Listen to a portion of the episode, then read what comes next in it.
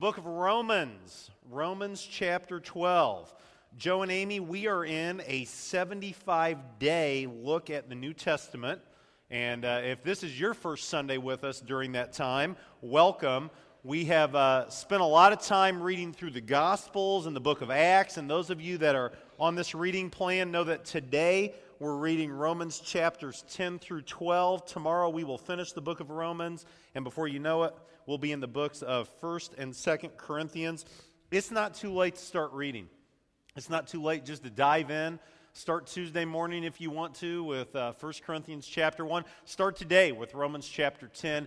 You will be blessed. It has been neat as we've read the Gospels and then the history of the book of Acts to really dive into what many people believe might be the most important book in the entire Bible, the book of Romans.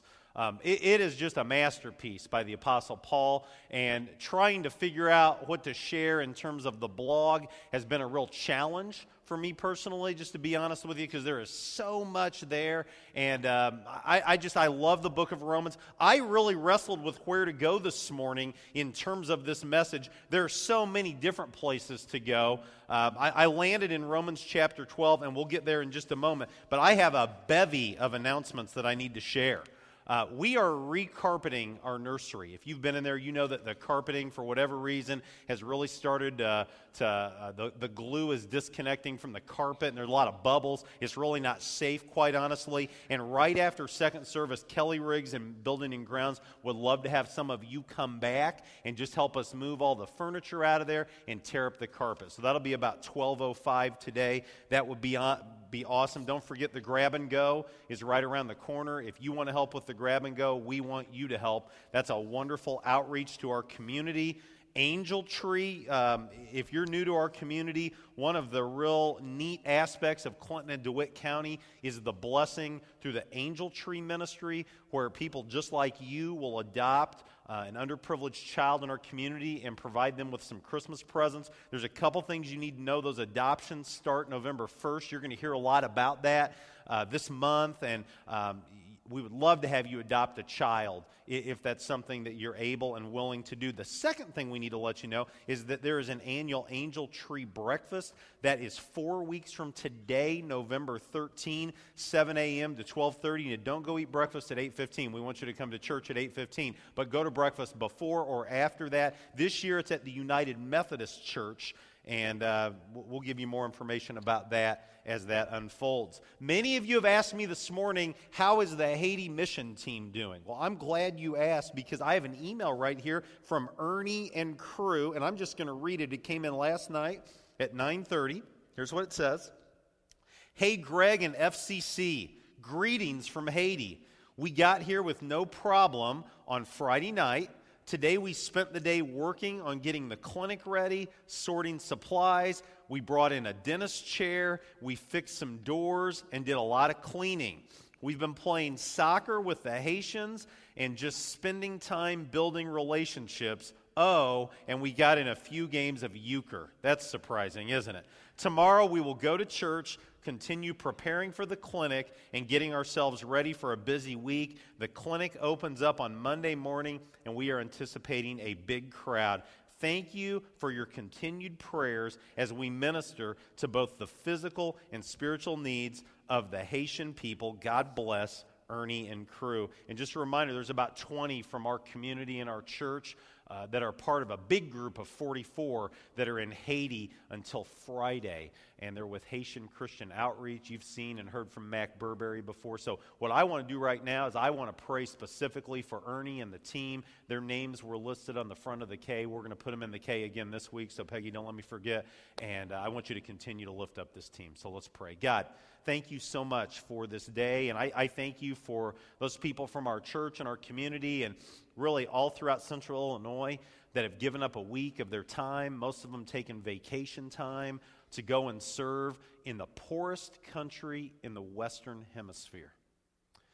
And to meet, as, as Ernie said, both the, the physical but also the spiritual needs of people that are hurting. Bless our team. I just pray that you keep them safe, that you keep them healthy and that through it all, their lives will be changed in a great and mighty way, and they will be difference making in their impact uh, as they serve in Haiti. I thank you especially for Ernie. He's got some added leadership responsibilities on this trip, and I just pray that you give him extra strength, let him get appropriate rest, and be at his very best as he leads this team. We love you so much. It's in your name we pray. Amen. How would you define the church? Nobody's talking. We, we, can talk back. It's okay. It's good, I promise. How would you define the church? What do you think? What is the church? Is it a social club? Is the church uh, just some times that we get together and hear the awesome music by Patty and Norma and maybe drink coffee at 1030? Is the church, um, are, are we the Red Cross? Are we, are we a drugstore? You need something, you're sick, maybe spiritually sick or physically sick or emotionally sick, so you come to the drugstore known as the church. What is the church? Okay. All right. Good answers. Good answers. I want you to turn to Romans chapter 12 because one of the things that's really cool about the Bible and about the New Testament is that I think we get some great pictures of what the church really is and what the purpose of the church is. And, and the, I guess the paradigm, the picture that I really want us to look at today is one that every person in here should be able to connect with because this picture is something that you have. Here's what the church is according to Romans chapter 12 the church is the body of Christ. The church is the body of Christ. So, with that, I want to read for you what I think is a great passage of Scripture. You're going to be really familiar with Romans chapter 12, verses 1 and 2. We talk about the Roman road around here, the, the path to salvation, starting with Romans 3.23, all have sinned and fall short of the glory of God, all the way up to Romans 12, where, where we hear this phraseology where Paul says, Offer your bodies as living sacrifices, holy and pleasing to God. He says, Don't conform to the ways of the world, but be transformed by the renewing of your mind. And then you'll be able to test and approve what God's perfect will is, or something along those lines. But most of us, right there, we stop at verse 2. We don't even read on. And it's really a tragedy in many ways because the, the picture that Paul paints for us in these verses that follow really should be burned into your mind. They should be burned into your heart. Because let me venture this guess many people in 2011 don't truly understand what the church is. See, the church is more than buildings, the church is more than stained glass, the church is more than organs, the church is more than electric drums and a, is that a synthesizer keyboard, whatever the, the phraseology would be. It's so much more than that. Let's see what God's word has to say. Romans chapter 12, beginning with verse 3. Paul says these words For by the grace given me, I say to every one of you, do not think of yourself more highly than you ought, but rather think of yourself with sober judgment in accordance with the measure of faith God has given you. Just as each of us has one body with many members, and these members do not all have the same function, so in Christ, we who are many form one body, and each member belongs to all the others. We have different gifts according to the grace given us. If a man's gift is prophesying, let him use it in proportion to his faith. If it's serving, let them serve. If it's teaching, let them teach. If it's encouraging, let them encourage. If it's contributing to the needs of others, let them give generously. If it's leadership, let him govern diligently. If it's showing mercy, let him do it cheerfully. I don't have a long message today. This will be the shortest message of this whole NT 75 series. But in many ways, it could be the most important my goal, really, this morning for you, first and foremost, is to better understand who we are and why that matters for 2011. Because here's the catch when we really understand what it means to be the body of Christ, when we really understand that I have gifts and you have gifts, we all have gifts, and we're called to use those gifts for God's glory. When we truly understand how crucial it is that we really be of one mind and of one heart, for one mission, for one purpose, we won't be stopped. We can't be stopped. The gaps that you see in, in your beautiful pews, uh, they'll be filled. Because when we embrace this call to be the body, it will be so contagious, you won't be able to keep people out. I, I believe that with all my heart. I believe it because I see it happening all over the place. I see it happening in a great and mighty way. And, and I'll just throw this in. This isn't in the notes. I, I really believe Satan wants nothing more than to divide us and ultimately destroy us. See, I don't think his strategy is going to be to wipe out this sanctuary with a tornado. At least I hope not. Who wants to rebuild that, right? But I think he would like to see a spiritual tornado come in and cause devastating damage to, to us so, so that we get off focus, we get off center. You read the, the, the letters that the Apostle Paul wrote to the church at Corinth, and, that's and we're going to read that this week. That's exactly what they were battling. That's exactly the, the trouble that they were facing was they had lost the truth that we are one body and we have one purpose and we have one mission. They, they were majoring in the minors. So, with that, let me just give you some truth here from the text. I read it, you heard it. Here's what it says in verse 5 In Christ, we who are many form one body. That's the first truth of our scripture. We who are many form one body. We are the body of Christ. As we read through the book of Acts, you saw this, this unity you saw this desire to, to be one no matter the circumstance. The first people that we saw it from were people like Peter and John. Their, their boldness to stand before the Sanhedrin, to stand before ruling bodies of that day and say, We're here because Jesus died on the cross and he rose again. The powers in the resurrection. They said, Shut up. We don't want to hear it. We don't want to hear about resurrection. We don't want to hear about overcoming death. Peter and John said, We can't be quiet because salvation's found in no one else. In Christ, we who are many form one body. And so I want to just drive home with this big idea here. If there's a key word that I, I want in your mind, it's that word unity. We are a united body driving ahead, striving to make a difference. There's a second truth, and this is really kind of the bulk of the message before uh, this morning. Paul says we have different gifts according to the grace given to us. Um, if you are a Christian, it is a biblical truth that you are gifted. Now, some of you would, would take me to task on that. Some of you would say, I, I am not gifted at all. And, and the really cool thing about this passage, and we're going to get to it in just a moment, is that we actually have a bevy of gifts that are listed. And some of them you might not really think of as spiritual gifts. But here's the catch um, I'm not gifted musically.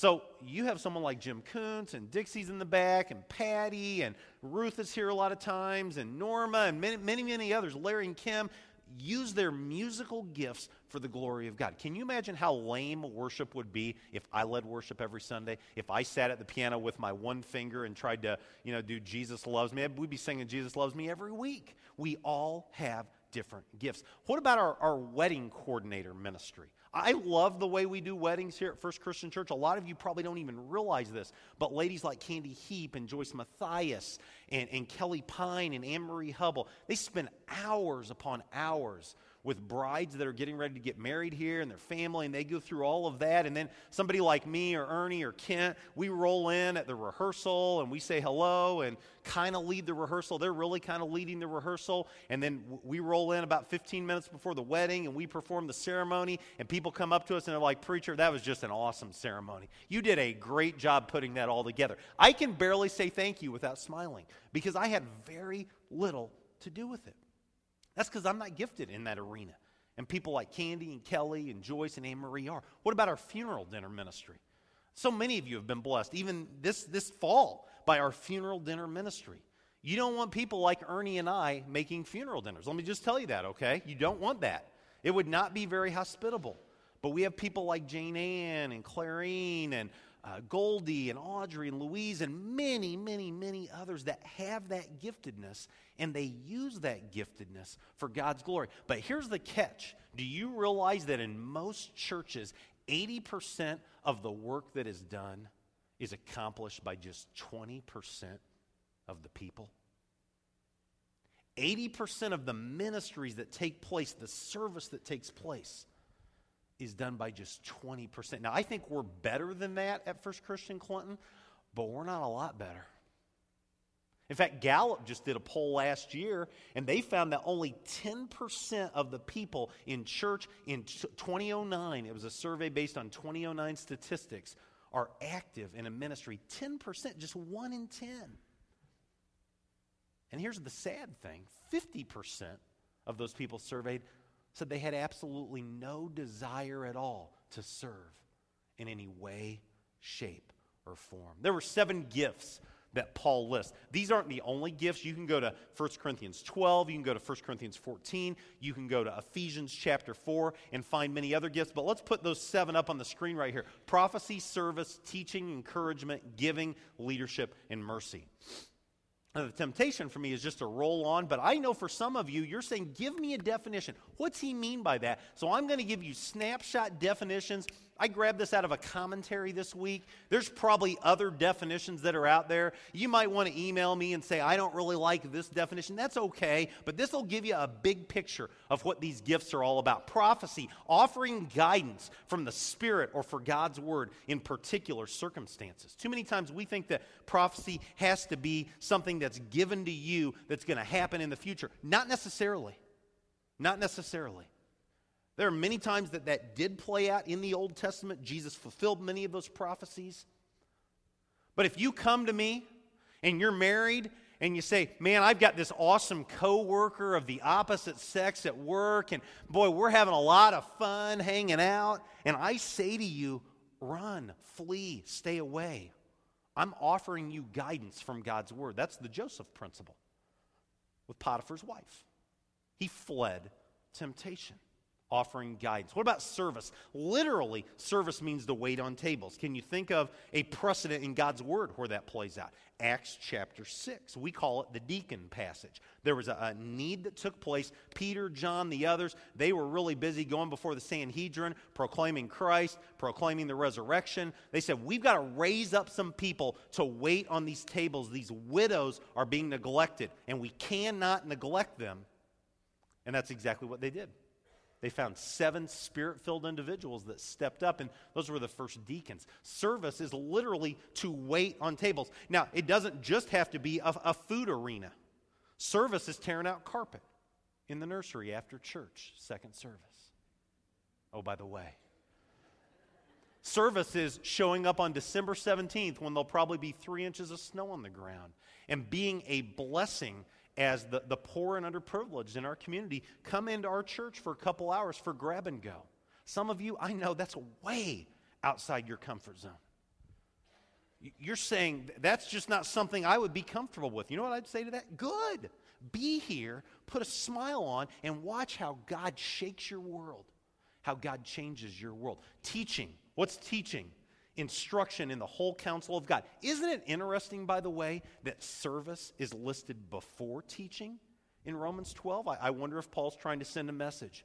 What about encouragement? It's being a helpful companion. I'm speaking at the men's retreat this weekend on Barnabas. Barnabas, many of you know, means son of encouragement. And I'm looking at the different aspects of an encourager through Barnabas's life.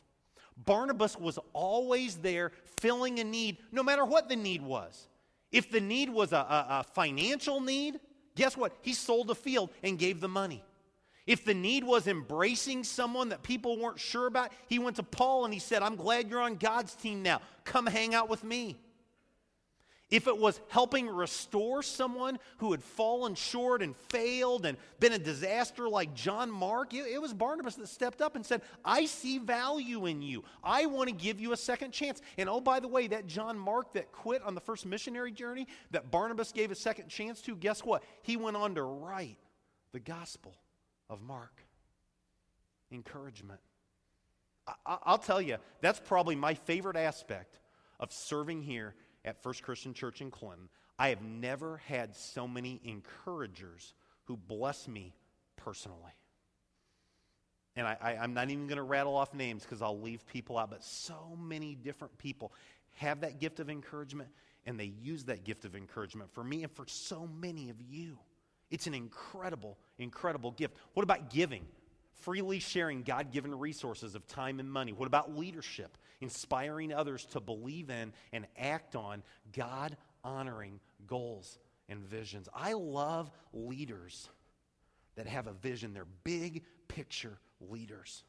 And I'm blessed to serve with some great big picture leaders. And then finally, mercy. Last thing that Paul lists is mercy. I'm going to call that to have great compassion for others in very difficult circumstances. We live in a dog eat dog world, don't we? Uh, right? How many of us, when we see the news and we see a sentence being enacted by a judge, our first thought is, well, they're getting what they deserve? Good for him. Good for her. Throw down that justice. There's times in my life I've needed mercy. There's times in your life you've needed mercy. And my guess is there was a Christian sister or a Christian brother that reached out and shared mercy with you. Each one has different gifts according to the grace given us. There's a third truth that I want to expose real quickly this morning in this passage of Scripture. It's in verse 5. It says, Each member belongs to all the others. Each member belongs to all the others. How many of you remember the song in the 1970s? Some of you weren't born in the 1970s, I realize, but in the 1970s, you had that song by Sister Sledge. Remember the song, We Are Family? I've got all my sisters in me. Not good English, great song. I love that song. Um, I won't sing it, I promise. But the point is this we're in this together. This is not a, a one man or a one woman show. This is not a 10 man or a 10 woman show. We belong to one another. We're here to serve one another. We're here to be a blessing for one another. That's what Paul says to, to the Christians in Rome. Very relevant for us today. Um, so, what's it take for First Christian Church to, to properly function. I want to throw this out real quickly. We've used this before in the past, but I want you to think in terms of the three T's. If we're going to be all we can be as the body of Christ, we need people that are willing to give their time, people that are willing to give their talent, and people that are willing to give their treasure. Think of time, think of talent, think of treasure. This isn't a new concept. It, it takes time to do the ministries that we are a part of here. And whether it's the mission team that J.D. Harold leads, or it's the building and grounds team, or it's the Christian education team, or, or it's maybe not even official ministry teams that, that are putting together incredible ministries, like what's taking place with the grab and go. We have to have people that say, I, I will spend the time. And I have talent. I will plug in and I will share my talent. And oh, by the way, I will give my treasure. I will sacrificially give in order to be a blessing, in order to make a difference. Bottom line is this we must work together. That's what Paul is trying to drive home here. As Christ followers, striving to make a difference. So, real quickly, how do we work together? What's that look like? Let me give you three pictures to, to, to leave with today. The first picture is this we have to lean on the strength that the Lord provides. In 1 Peter chapter 4, verse 11, Peter shares these words. He says, If anyone serves, he should do it with the strength God provides, so that in all things God may be praised through Jesus Christ. Too many times we want to lean on our own strength. But Peter says, lean on the strength that the Lord provides. I think a second challenge for you this morning is this allow love to be the motivating factor in our service. Allow love to be what really motivates. In that same passage in, in chapter 4 of 1 Peter and verse 8, Peter just says simply, above all, more than anything else, he says, love one another deeply. Because love covers a multitude of sins. John, the Apostle John, in 1 John chapter 4, says, Dear friends, let's love one another because love comes from God. Since God loved us, we also should love one another. So let love be that, that motivating factor. And then finally, do it all in the context of a Christian community of believers. Um, I want you to turn back real quickly. We're done with Acts in our NT 75, but we can never be done with some of the truth that is pl- proclaimed in the book of Acts. I want you to turn to Acts chapter 2 real quickly. I love this, this uh, one sentence statement in verse 42. It's a description of, of the first century church. We shared it last week during the communion time. Here's what Dr. Luke writes. He says, They devoted themselves to the apostles' teaching and to the fellowship, to the breaking of bread, and to the prayer. And three of those four, I think we've got pretty good understanding of. The apostles' teaching, obviously, preaching and teaching of God's word, it's central to who we are, to what we're about. We understand that the breaking of bread, it's communion. And that's why every week we ask for you just to take a couple minutes and just not think about anything else. But as that little wafer comes by and that little Welch's grape juice comes by, just to remember Jesus' body, Jesus' blood. And then the fourth thing, their prayer. Prayer is an important part of our church. It's that second phrase that I think many of us struggle with. It says they devoted themselves to the fellowship. And for many of us, when we think fellowship, we think fellowship time 1030, bagels, muffins, coffee, hot tea, hot chocolate. That's what we think of. Or maybe when we hear fellowship, we think Wednesday night meal. This week, by the way, Kevin Peterson's cooking breakfast, so you know it's going to be really good. But fellowship, according to the New Testament, is so much more than eating some monkey bread with someone or sharing a cup of coffee with someone. It's this idea of bearing one another's burdens and blessings. It's saying, you need something, I'm there. I need something, come help me out. It's in the context of community. And I would say this our church, we're in kind of a we're in kind of a danger zone in that we're not a small church, we're not a mega church. But it's easy to come and just be really anonymous, just to kind of slide into a pew, shake a couple hands, and never really get connected within a community. That's why Bible school is so, so, so important. That's why Wednesday night Bible study time, I talk all the time about families at first. I want you to come eat and fellowship. I really do. Have an opportunity to grow spiritually with others. We have Tuesday morning women's study. We have opportunities for you to grow in the context of a community. The bottom line this morning is this I hope you've grabbed it.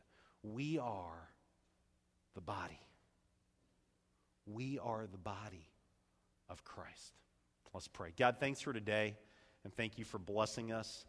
Thank you for this truth that uh, is just obvious in Scripture. We see it over and over again that we are the body of Christ. And help us never to get uh, to where we find ourselves falling into the trap of just quote unquote doing church or doing spiritual things or doing religious things and lose sight of the fact that we are your body and that we're not here to be a really cool social club. We're not here to sing some really cool songs or hear some nice lectures. We're here to make a difference. We're here to be your body. Thank you for your son, Jesus, the difference he makes. And it's in his name that we pray. Amen.